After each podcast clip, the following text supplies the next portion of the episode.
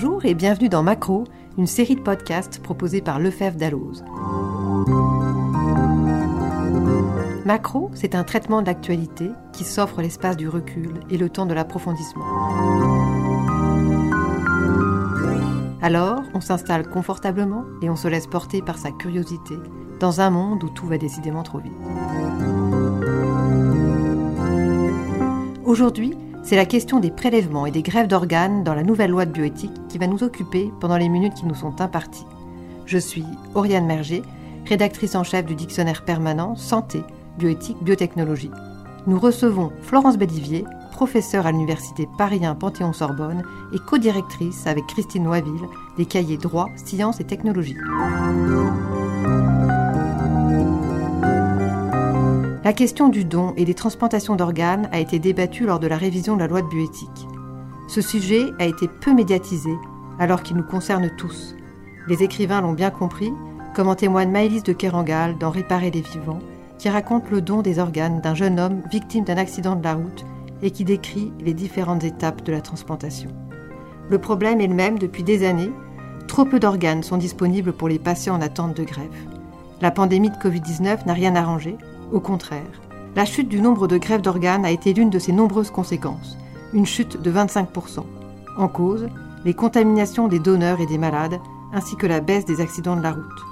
En 2020, 4417 greffes ont été réalisées grâce à 1355 donneurs décédés et 400 donneurs vivants.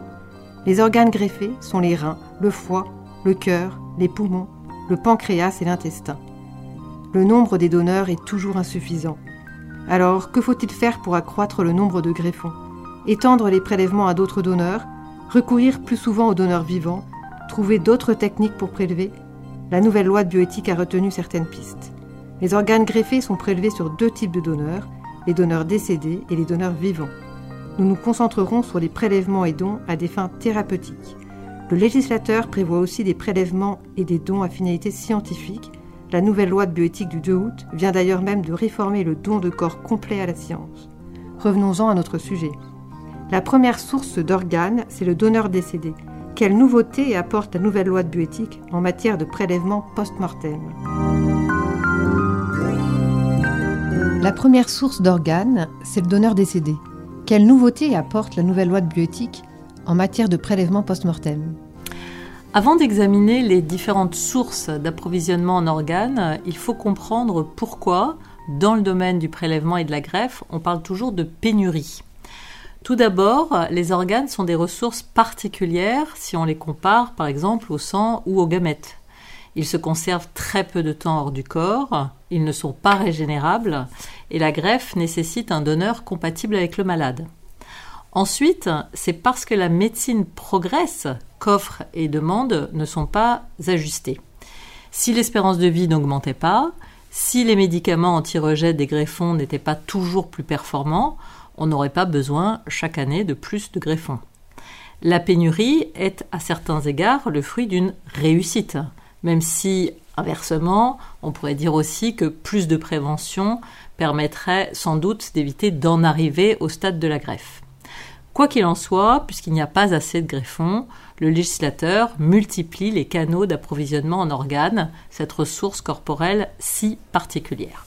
Alors, vous le disiez, le donneur décédé est statistiquement la première source d'organes, car c'est moins complexe d'un point de vue médical et éthique de prélever un organe sur un mort que sur un vivant.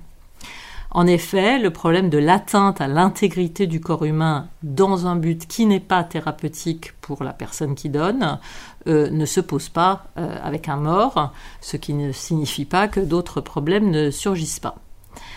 C'est la loi Caillavet du 22 décembre 1976 qui est la première à légaliser cette pratique en France. À partir de 1994, prélèvements et greffes font partie du corpus bioéthique. Ils relèvent de la catégorie dons et utilisation des éléments et produits du corps humain. La législation euh, sur les dons d'organes a été révisée plusieurs fois en 2004, en 2011, en 2016 dans un autre cadre que celui de la bioéthique et en 2021. Alors la nouveauté qu'apporte la loi du 2 août 2021 en matière de prélèvement post-mortem concerne les majeurs sous tutelle. Jusqu'alors, l'article L 1232-2 du Code de la santé publique disposait que si la personne décédée était un mineur ou un majeur sous tutelle, le prélèvement ne pouvait avoir lieu qu'à la condition que chacun des titulaires de l'autorité parentale pour le mineur ou le tuteur pour la personne sous tutelle y consente par écrit.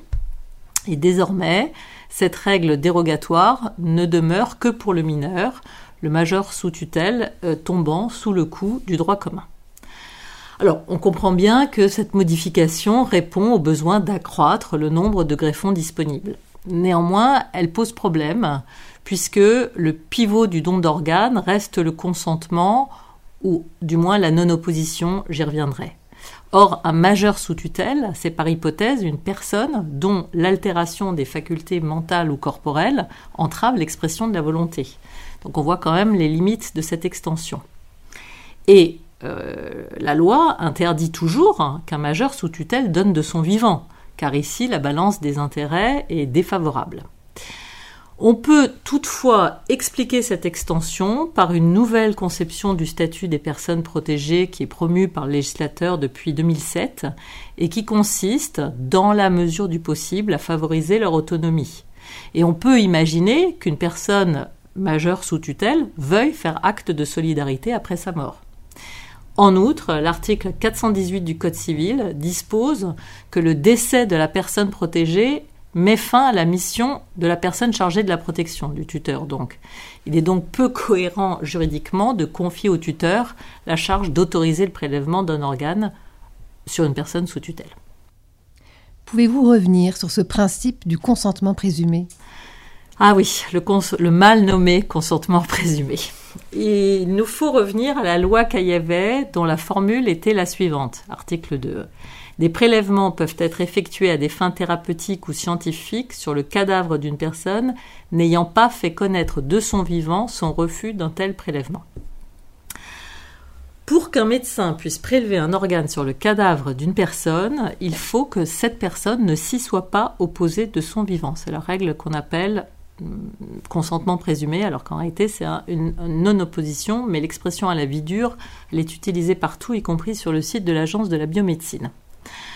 Alors pourquoi euh, cette non-opposition? Euh, Parce que, comme l'énonce l'article 16-1-1 du Code civil, le respect euh, du corps humain ne cesse pas après la mort, et les restes humains doivent être traités avec respect, décence et dignité. Et le Code pénal, dans son article 225-17, interdit toute atteinte au cadavre.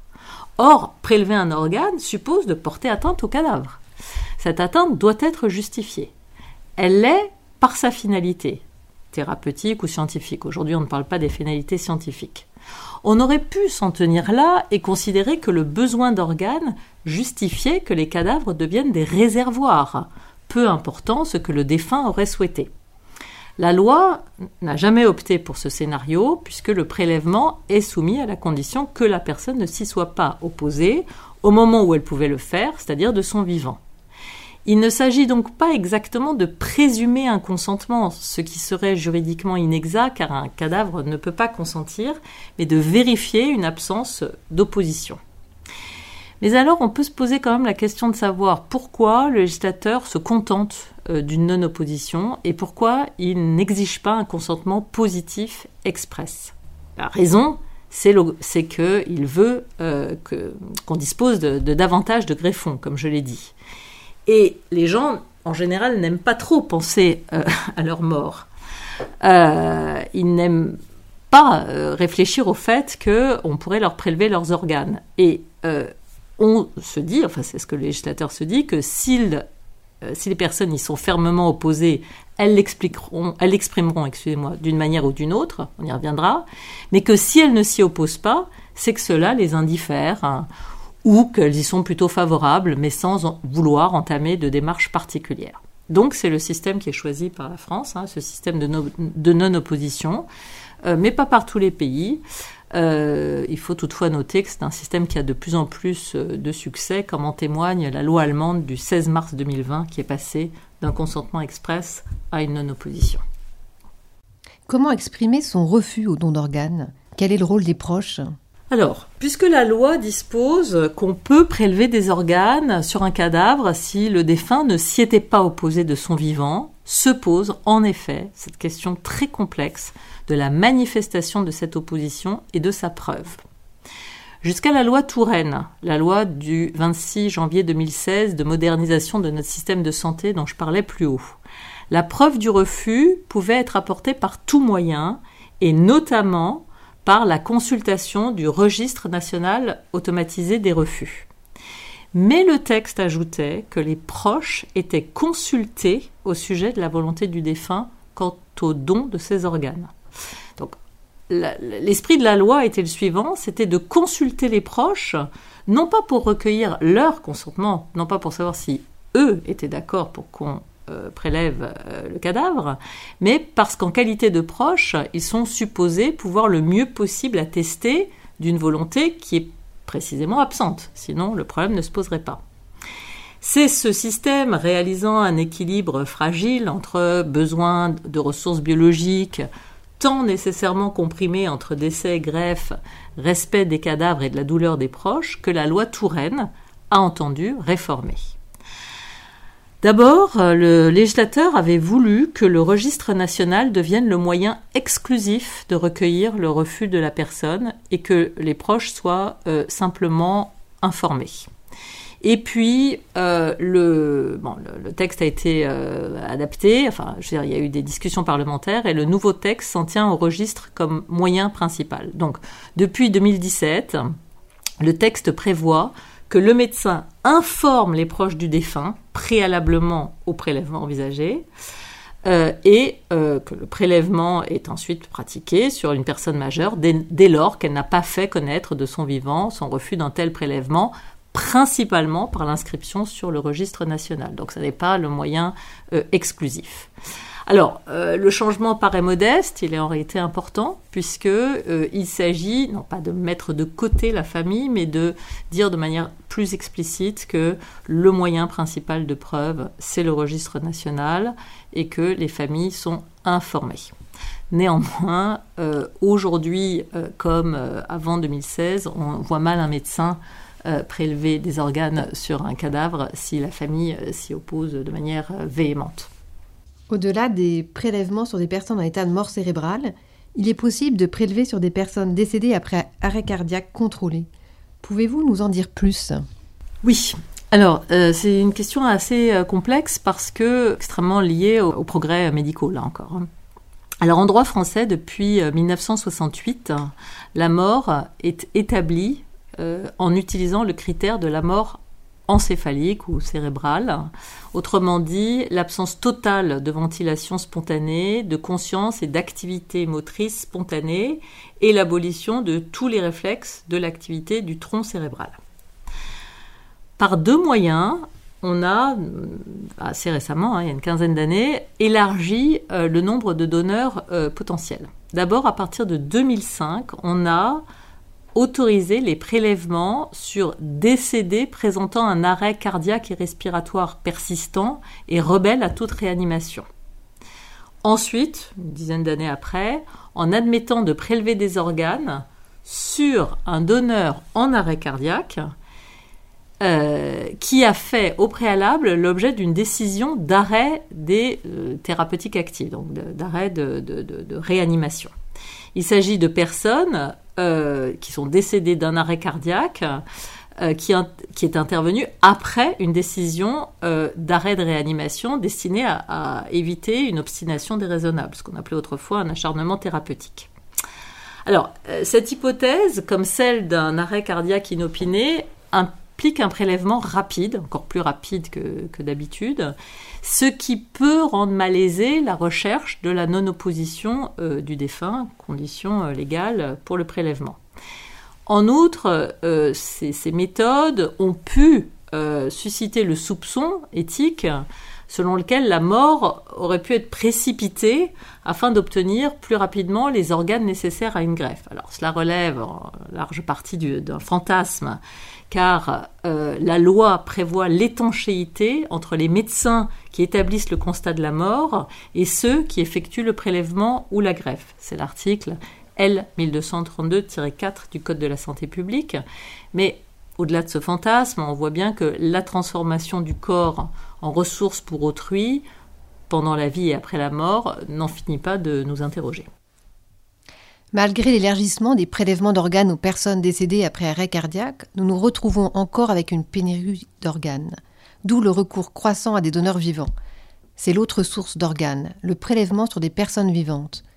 Mais ce type de don soulève de nombreuses questions éthiques, liées aux enjeux du don lui-même, qui atteint l'intégrité physique d'une personne au profit d'une autre, intégrité définitive pour certains dons comme le rein. Que dit la loi sur les dons de donneurs vivants? Alors en effet, donner un organe de son vivant est possible depuis la loi Caillavet, depuis la, loi de 1976, qui commençait même par ce type de don. C'est l'article 1. Et puis ensuite, euh, la, loi de bioéthique a repris le dispositif. Alors, euh, elle l'a repris alors même qu'il s'agit d'une dérogation à un principe fondamental posé par cette même loi, à savoir la nécessité médicale à laquelle doit obéir un acte qui porte atteinte au corps humain. Je fais référence ici à l'article 16-3 du Code civil. À l'origine, quand on pensait nécessité médicale, c'était par rapport à la personne au corps de laquelle il était porté atteinte. J'accepte qu'un chirurgien m'ouvre le corps car c'est pour me soigner. Mais face à une demande croissante, le don entre vivants a été admis d'abord dans un cercle familial qui s'est élargi au fur et à mesure euh, des révisions de la loi de bioéthique, puis euh, au-delà. Alors, le, principe, c'est que le donneur doit avoir la qualité de père ou mère du receveur, et par dérogation, peuvent être autorisés à se prêter un prélèvement d'organes dans l'intérêt thérapeutique d'autrui, toute une série de personnes, le conjoint, les frères, les sœurs, les filles, les fils, etc. Et maintenant, euh, même euh, des amis, euh, à partir du moment où ils justifient d'un lien affectif étroit et stable depuis au moins deux ans avec le receveur. Autre possibilité pour réaliser des grèves supplémentaires, le don croisé. La nouvelle loi de bioéthique l'étend. De quoi s'agit-il exactement? Vous avez raison, c'est assez technique. Et si on veut expliquer euh, la technique du don croisé, il convient de se reporter à des sites spécialisés. Je pense notamment à celui de, France Rhin, dont je reprends ici les explications. Un donneur D1 souhaite donner à son proche un receveur R1, mais il n'est pas compatible avec lui. Et par ailleurs, un donneur D2 souhaite également donner à son proche le receveur R2, mais il n'est pas compatible avec lui. Si D1 est compatible avec R2 et que D2 est compatible avec R1, alors une greffe peut être envisagée entre D1 et R2 et une autre entre D2 et R1, ce qu'on appelle un don croisé. Euh, notons que contrairement au don entre vifs euh, simples, il est anonyme. Alors la loi du 2 août 2021 vient favoriser ce don croisé entre vivants qui est admis depuis 2011 en faisant passer le nombre maximal de paires euh, de donneurs et de receveurs de 2 à 6 afin d'augmenter la possibilité d'un match, d'une compatibilité. En outre, la réforme permet que l'un des greffons soit prélevé chez une personne décédée afin d'éviter que le refus de dernière minute d'un donneur potentiel, toujours possible puisque le consentement est révocable jusqu'à la dernière minute, bloque le prélèvement des organes des donneurs des autres pères. Avec le don d'organes entre vivants, on peut craindre des pressions sur le donneur. Comment donc s'assurer de la liberté du don? Quel est le rôle du juge? Alors, avant d'en venir au rôle du juge, précisément, euh, il faut que je dise que le don entre vivants est soumis à une procédure en trois étapes un comité d'experts de plusieurs disciplines se prononce sur la justification médicale du prélèvement et de la greffe, sur les risques que le prélèvement est susceptible d'entraîner pour le donneur, ainsi que sur ses conséquences prévisibles sur les plans physiques et psychologiques, le tout en respectant les principes généraux euh, de la bioéthique. Une fois que le donneur est informé par le comité d'experts, il est apte à consentir. Mais, c'est là qu'intervient le juge, le caractère libre et éclairé du consentement à cet acte grave est vérifié par un juge du tribunal judiciaire, car, encore une fois, donner un de ses organes de son vivant, c'est accepter de porter atteinte à son corps au bénéfice d'autrui. Le juge vérifie que le donneur ne subit aucune pression. Il n'y a pas de jurisprudence sur la question, mais le juge peut parfaitement euh, refuser euh, d'autoriser un don. Et Troisième étape, le comité d'experts autorise alors le prélèvement, du moins pour les donneurs qui n'ont pas la qualité de père ou de mère du receveur, à moins que le magistrat n'estime que ce soit nécessaire, y compris pour eux, et sauf urgence vitale. Que pensez-vous du débat récurrent dans d'autres pays, comme aux États-Unis, sur l'intérêt pour augmenter le nombre de greffons de prévoir une rémunération du donneur Alors, il y a beaucoup de littérature, notamment économique, euh, sur le sujet. Euh, en France, comme partout ailleurs dans le monde, sauf en Iran, le don est précisément un don, c'est-à-dire que le donneur donne sans contrepartie financière. Cela ne signifie pas qu'ils n'obtiennent pas une compensation, car il ne s'agit pas d'un acte neutre, ni physiquement, ni psychologiquement. C'est un acte qui implique du temps, de la fatigue, etc. Mais, comme tous les dons d'éléments et produits du corps humain, il est gratuit, la contrepartie est morale. Toutefois, comme il s'agit au sens ancien d'un commerce, c'est-à-dire d'un échange entre les hommes, comme l'a bien démontré le sociologue de l'économie euh, Philippe Steiner, euh, se pose la question de savoir si cet échange ne fonctionnerait pas mieux s'il était marchand. Des propositions chiffrées ont ainsi fleuri. Mais il semble qu'ainsi on favoriserait la vente de leurs organes par les pauvres et pas par euh, les riches. De façon, plus générale, de façon plus générale, comme l'écrit Steiner, ce qui se joue dans cette discussion, c'est la question proprement politique de savoir dans quel monde d'échange on souhaite vivre. On peut à la fois reconnaître que les échanges d'organes obéissent à une rationalité économique avec une offre, une demande, des incitations, une pénurie, des appariements, etc. et dire qu'ils ne doivent pas être déterminés par les règles usuelles applicables aux marchandises. La question d'un statut du donneur vivant a été évoquée lors de la révision de la loi de bioéthique. Ce serait aussi une solution pour augmenter les prélèvements. Ce statut valoriserait leurs gestes. Une mesure non retenue finalement. Pourquoi? Alors en effet, cette idée est ressortie des derniers états généraux euh, de la bioéthique. Plus précisément, le statut aurait permis d'énoncer de façon explicite la neutralité financière du don, mais aussi de donner une priorité aux donneurs qui un jour auraient besoin d'un greffon. Cette proposition n'a pas été euh, retenue pour deux raisons. D'abord, elle est redondante parce que la neutralité financière du don est d'ores et déjà reconnue dans la loi à l'article L 1211-4 du Code de la santé publique. Quant à l'idée d'une priorité, elle n'est pas conforme à la logique du don. Si maintenant on parle d'un statut plus symbolique, en principe, la valorisation devrait provenir de la gratification morale qu'il y a à aider un proche. Cette gratification morale ne serait-elle pas amoindrie par ce statut de donneur qui en quelque sorte héroïserait celui-ci? Ne serait-ce pas contraire à la relative banalisation à laquelle l'agence de la biomédecine tente de procéder ces derniers temps, comme en témoigne sa dernière campagne sur le don de rein? Les discussions autour d'un statut pour le donneur révèlent toute la complexité de cet acte particulier qu'est le don d'organes. D'un côté, on aimerait que la transplantation soit une activité médicale comme une autre. D'un autre côté, on voit bien que la ressource qu'elle nécessite est irréductible à une autre. Merci beaucoup Florence de nous avoir éclairé sur ce sujet si sensible. Merci beaucoup à vous. N'hésitez pas, pour aller plus loin, à faire un tour sur le site des éditions législatives pour vous procurer notre bulletin spécial sur la nouvelle loi de bioéthique et vous inscrire à notre webinaire du 10 décembre. Merci de nous avoir écoutés. Rendez-vous pour un prochain épisode qui portera sur les neurosciences avec Sonia Desmoulins, docteur en droit, chargée de recherche au CNRS et rattachée à l'Université de Nantes. À bientôt!